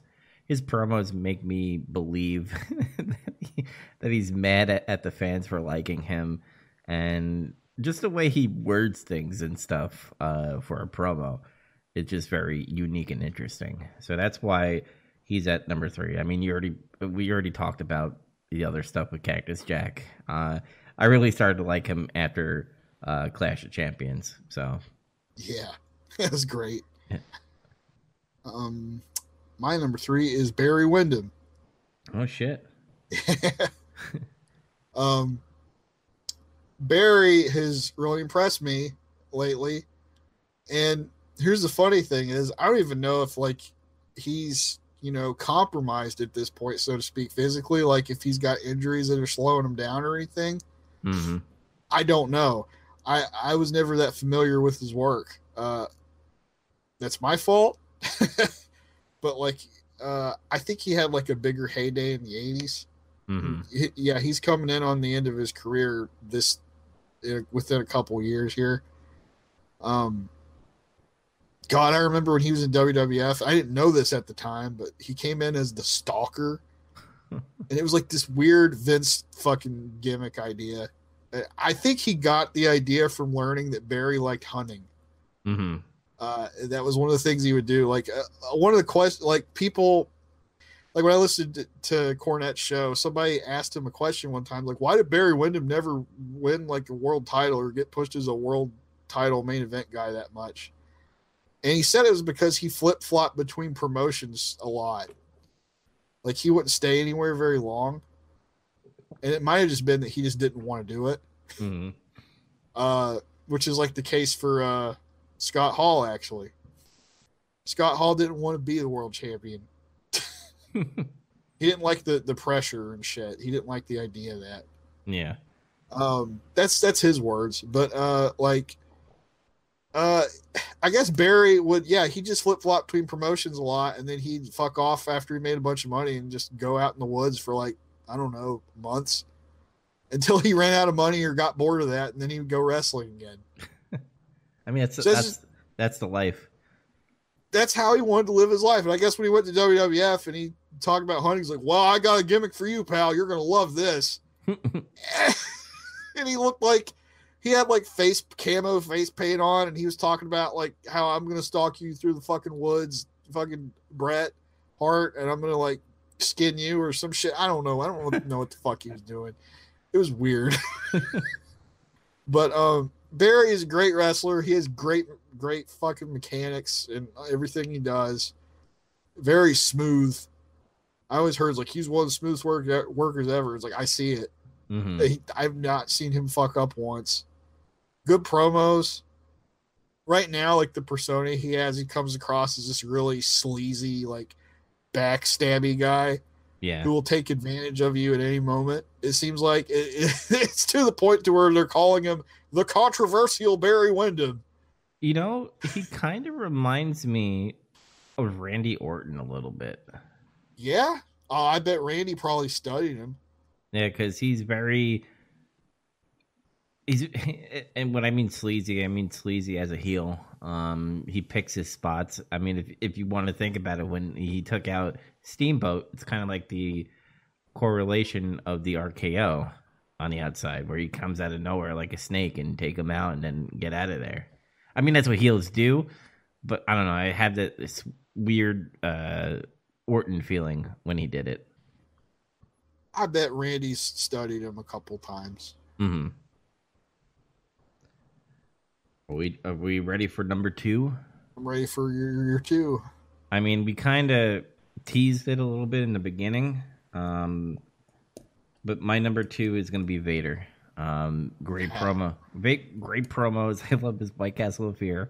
Um, every time he's in the ring, you're just like whoever's facing him, even if he's like a set superstar, especially that last episode that we saw of WCW Saturday night when he faced with Sting and I forgot who the other person was he tagging with. Dustin. Yeah, Dustin. He was just like killing Dustin the whole He match. was whipping his ass. Yeah. So like I I really like it. I he he definitely made me I mean WCW Saturday Night Li- uh, not live. WCW Saturday Night made me like Vader again. And that's all I'll say. Okay. Uh, my number two is Ricky Steamboat. Okay. Yeah, and that's just because the work Ricky's been putting out is the whole month has just been really good. He's he's stuck with bum tag team partner right now. Mhm. Shane Douglas is not an entertaining wrestler to watch, in my opinion, Mhm. and his promos are just blah. It's like they, they got to do promos together. Steve Bell will say something and it's awesome, and then he'll say something and it's just like, fuck. Just roll your eyes. Like, all right, shut up. I want to hear Steamboat talk. he has all these great matches with everybody except Dan Spivey because he's just a 300 pound sack of shit. and um, just I, I already sung his praises earlier. It's just to me, he's it was so close. It's just right. If he weren't stuck with fucking Shane Douglas, he might very well be number one. yeah. But it is what it is. All right, my number one. I teased it again in the beginning, but Mr. Perfect is my number one. I already praised him. Um, I just like him overall uh, on what I've seen, and it was it was like only a few things. Like there was one promo, Royal Rumble, and then the Flair versus uh, Mr. Perfect match, and I was sold. Uh, Yeah. All all it takes is just one match, and I'm I'm sold. So that is my Mr. Perfect. That's my Mr. Per- That's my number one pick is Mr. Perfect. Yeah, when I when I heard like oh they're gonna do Flair Perfect later, I was like, that's gonna be great. Mhm. no question. No shadow Um, of doubt. Yeah, my number one pick is uh is is the, who's the man? You know, it's fucking Vader. Vader is number one. There you go. He's number one because he's the world champion. Bret Hart's the world champion right now. But here's the thing: Bret didn't even make my list, and he's one of my favorite. He's one of my favorite wrestlers of all time. He Mhm. didn't make it, and here's why he didn't make it: because he was barely on the shows at all. Mhm. He just he just didn't he wasn't on TV enough. And I'm not saying oh you got to be on TV every goddamn week. You got to be you know you got to have a 30 minute match every week. No, no, fucking of course not. But um that's the same thing for Sting. Sting was barely on TV Yeah. for all January. It wasn't really towards the end. It was he's at Clash and he had the uh the close up promo, Mhm. did the White Castle of Fear. Mhm. and then he had the tag match with Dustin you just talked about. Yep. Um, that was it.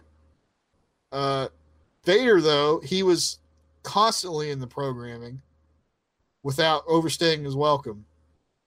He did a close up. He did uh, promos with other guys. Um, he had a squash match. Vader is the king of squashes, in my opinion. Mm-hmm. Yeah, he had a couple tag matches. He had one with Orndorff, and that was great. It was just, it was just, he was just whipping these guys' ass. That's all it was. Yep.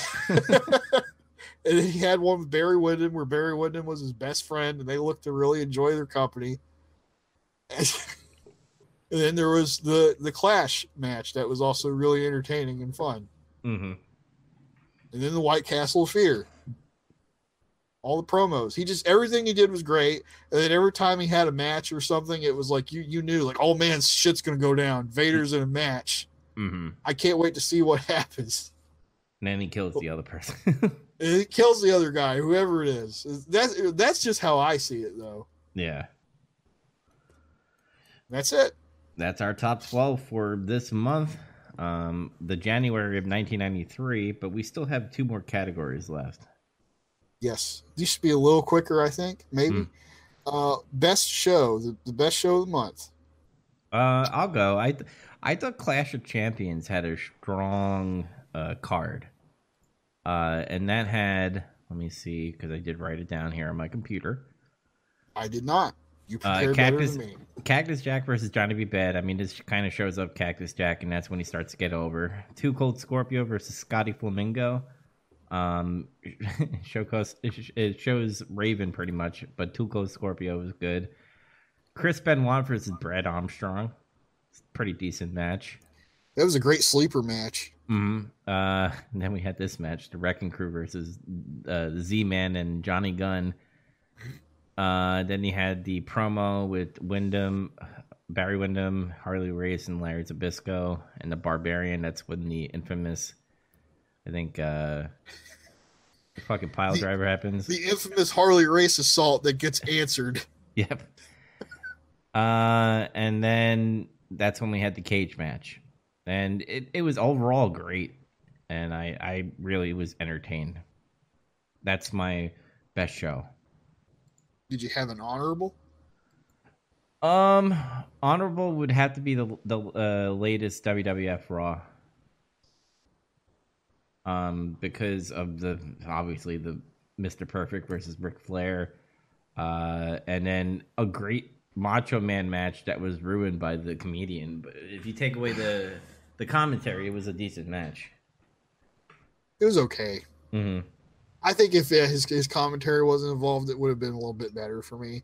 Yeah. He just affects me so much. I just hate him. What about you? Um, yeah, my best show was Clash of Champions as well. Very fun uh, show, pretty stacked. And it's Mhm. funny because it, it wasn't really a pay per view. It was a, it was a TV special. Yep. Um, Did better than like- Royal Rumble. It definitely did. Overall, it was just a more balanced, better show. yeah. The Thunder Cage wasn't a Thunder Cage; it was just a cage. I don't Mhm. know why they called it a Thunder Cage, but whatever. Make it sound cool. It's a Thunder Cage. It's like I swear because they said that it made me think of the time where um TNA. no no they had a Halloween Havoc match. It might have been year before or maybe even ninety one, where I don't remember who else was in the match, but it was Abdullah the Butch, the Butcher and Cactus Jack on one side, hmm and they put Abdullah the Butcher in an electric chair and electrocute him in a cage. That's funny. Like- it was silly as hell, but it's fun. Like, go look it up. It's funny to see.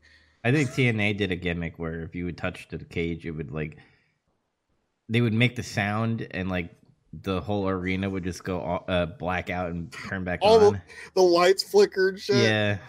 They did that for Abdullah the Butcher when they put him in the electric chair. That's- stupid. I find it funny. This is funny. It's just saying that shit out loud sounds ridiculous. um, yeah, the, the the main event was great. Uh, yeah, the Chris Benoit Brad Armstrong match was a very nice surprise. hmm Um, and there wasn't really a bad match on that show. Maybe the was a- Wrecking Crew. That's about it. I didn't think it was bad. It was just fine. It did what it had to. hmm I think it was a squash. Uh, no, it wasn't actually. That's right. I remember because my big complaint was it's like they're debuting these guys and then they struggled so hard to win, and it's like they're trying to like position them to fight the Rock and Roll Express, and it's like they had them struggle so hard to win, and it didn't make any sense. Yeah. uh, my honorable mention though was the WCW Saturday night that followed that uh, clash because it was just a stacked show. Oh yeah, I forgot about that. Yeah, it's like right at, right after that, the opening match was like uh Pillman, Austin, and Barry Windham. I guess like Two Cold Scorpio, fucking Brad Armstrong, and um uh Johnny B. Bad, who's whatever. but he's fine. But like already it's like, god damn, there's like a bunch of awesome guys in this match. And it's that's like the opener. Um and that was it was a fun match. It wasn't like anything real amazing or anything, but it was it was fun to watch. hmm Um, and I think that match had the Steamboat Dustin match, the first one. I think it Or- did. Yeah. Yeah. So, and then there was other stuff in between there. There was like another Chris Benoit match. I think it was the one against Marcus Alexander Bagwell. it was just a very good week of WCW programming. yeah. I guess that's a good segue. What did you think the best product was? It was WCW for me. Yeah, I'm gonna have to. go- uh, Again, we didn't get a lot of WWF Raw. It was mostly stacked with WCW. But my main thing is that when every time they did do WWF Raw, it was fluffed with all bullshit, and then obviously you would get like one good thing. Uh, WCW was the opposite. There was sometimes where you got an episode with, with, with a lot of bullshit, which was the last episode that we saw. Um, Yeah. but I there's so many wrestlers that I care about in this product so far. I like Vader. I like Cactus Jack. I like uh, Paul Orndorff. I like Barry Windham, Steamboat, Dustin. Yeah. That's a lot. and the other ones are just like, oh wait, no, uh, I almost me- messed up Max Payne. Max Payne's on WCW, but like, uh, I don't know, Doink the Clown and that bra dude, whatever. Bra man, we we talking to kids, bra, whatever he was saying. Oh, Crush. Yeah, I was like, what the fuck were you talking about? stop with the kids, bro. Yeah, like they're trying to push Doink like right now. Uh it's weird. Uh and it just seems strange because it's like this is supposed to be like their flagship program Mm-hmm. starting off, and it's like the champion was barely there, Yeah. And then like the the Razor, the guy that was supposed to fight the champion, was also barely there. Mm-hmm. Like neither like neither of them were really on Raw that much. It was kind of uh, like they were treating Raw as the B show, kind of like what SmackDown does. I think they were like at this time because I, I think right at this moment they WWF had a couple of other wrestling shows they were running. Mm-hmm. One was Superstars. And I don't know if like any real major shit ever happened on Superstars back then. I was gonna, I'm gonna say once in a while something probably did happen. Uh, the other one I think is called Great American Wrestling or some shit. It has like a really generic name, but like that's not anywhere on the network right now. Mm-hmm. Uh, and God knows, I doubt you can fucking find it on YouTube because WWE is super strict about having footage, even if it's for fucking fair use shit. No, they still get it taken down. I gotta start thinking about picking up the WWE Network because it's getting harder for all the places I'm getting shit uh, to watch these shows because they're just Yeah. taking them down. they're just like copyright. I'm like, fuck you. They're fucking Nazis about that shit. hmm But um, yeah, it's. I think Raw's still trying to kind of find its footing at the moment. Yeah. I'm hoping this next month, um, they'll the show will be more consistent. hmm But we'll see. I don't know. I always heard the earlier Raws, like '93, especially, it could get a little rough sometimes. So far, I don't think there's really been a show that's been bad. hmm Just the first, the very first episode was really like kind of like scrambled eggs to me, though. it was like there was some good things that happened, and then there was things that happened that was just like, okay, is, what are you doing? All right, fine. um, so yeah, for me, WCW wins. It was very consistent product.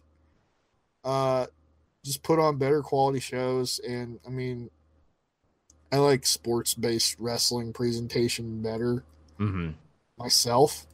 That's not to say I don't like the ham or, or like the the showbiz. Uh, but it just seems like they're kind of assing off a little bit on Raw right now, trying to find their footing. Mm-hmm. So yeah, Yeah, my WCW uh, Saturday night. I just it's it's an overall good show this month. Uh, I guess we'll see it grow. Maybe it gets maybe it de- declines as we watch it, but so far I'm I'm digging it over WWF. So, yeah, me too. um, but other than that, I think we are done with our first ever award show for the month. We are.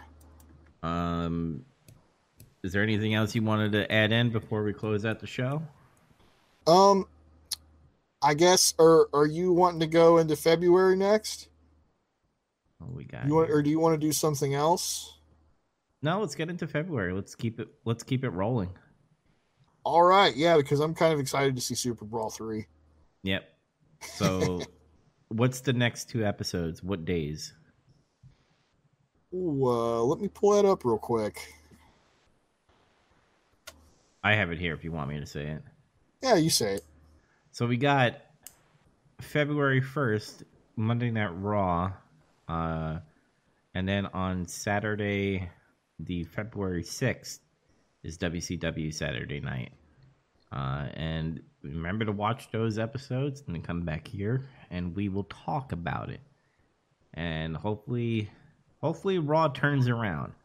Right now, I'm kind of just like meh, and I It's guess kind of it's kind of meh right now. yeah, so I guess we'll see what happens. But other than that, I think we will sign it off here. If you want to watch or listen to more Getting Some Color, make sure you go on all the podcast stations such as Red Circle, Stitcher, uh, Google Podcasts, Spotify, Apple Podcasts. And if you type in Nerd Review Network, you can get this show, Getting Some Color. You can also get Big Trouble Little Podcast, which we are doing horror month, the trick and treat, uh, which the next episode is my pick, which is Manos, the Hands of Fate as my trick, and It Follows is my treat. So remember to watch that, and then you know listen to us either you know hate it or like it. I guess we'll see when we uh, talk about it.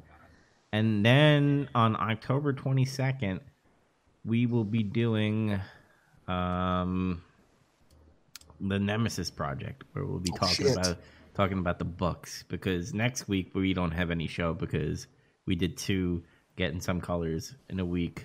I mean, we did two in a row, and then we're back to bi-weekly again. So Yeah, missed take a little that. Yep. Other than that, I and I think Accelerated Gamer we're going to be recording that sometime this month, so keep an eye out for that as well. Um, but I guess that's where we'll end it, unless I'm missing anything. Am I missing anything? I don't think so.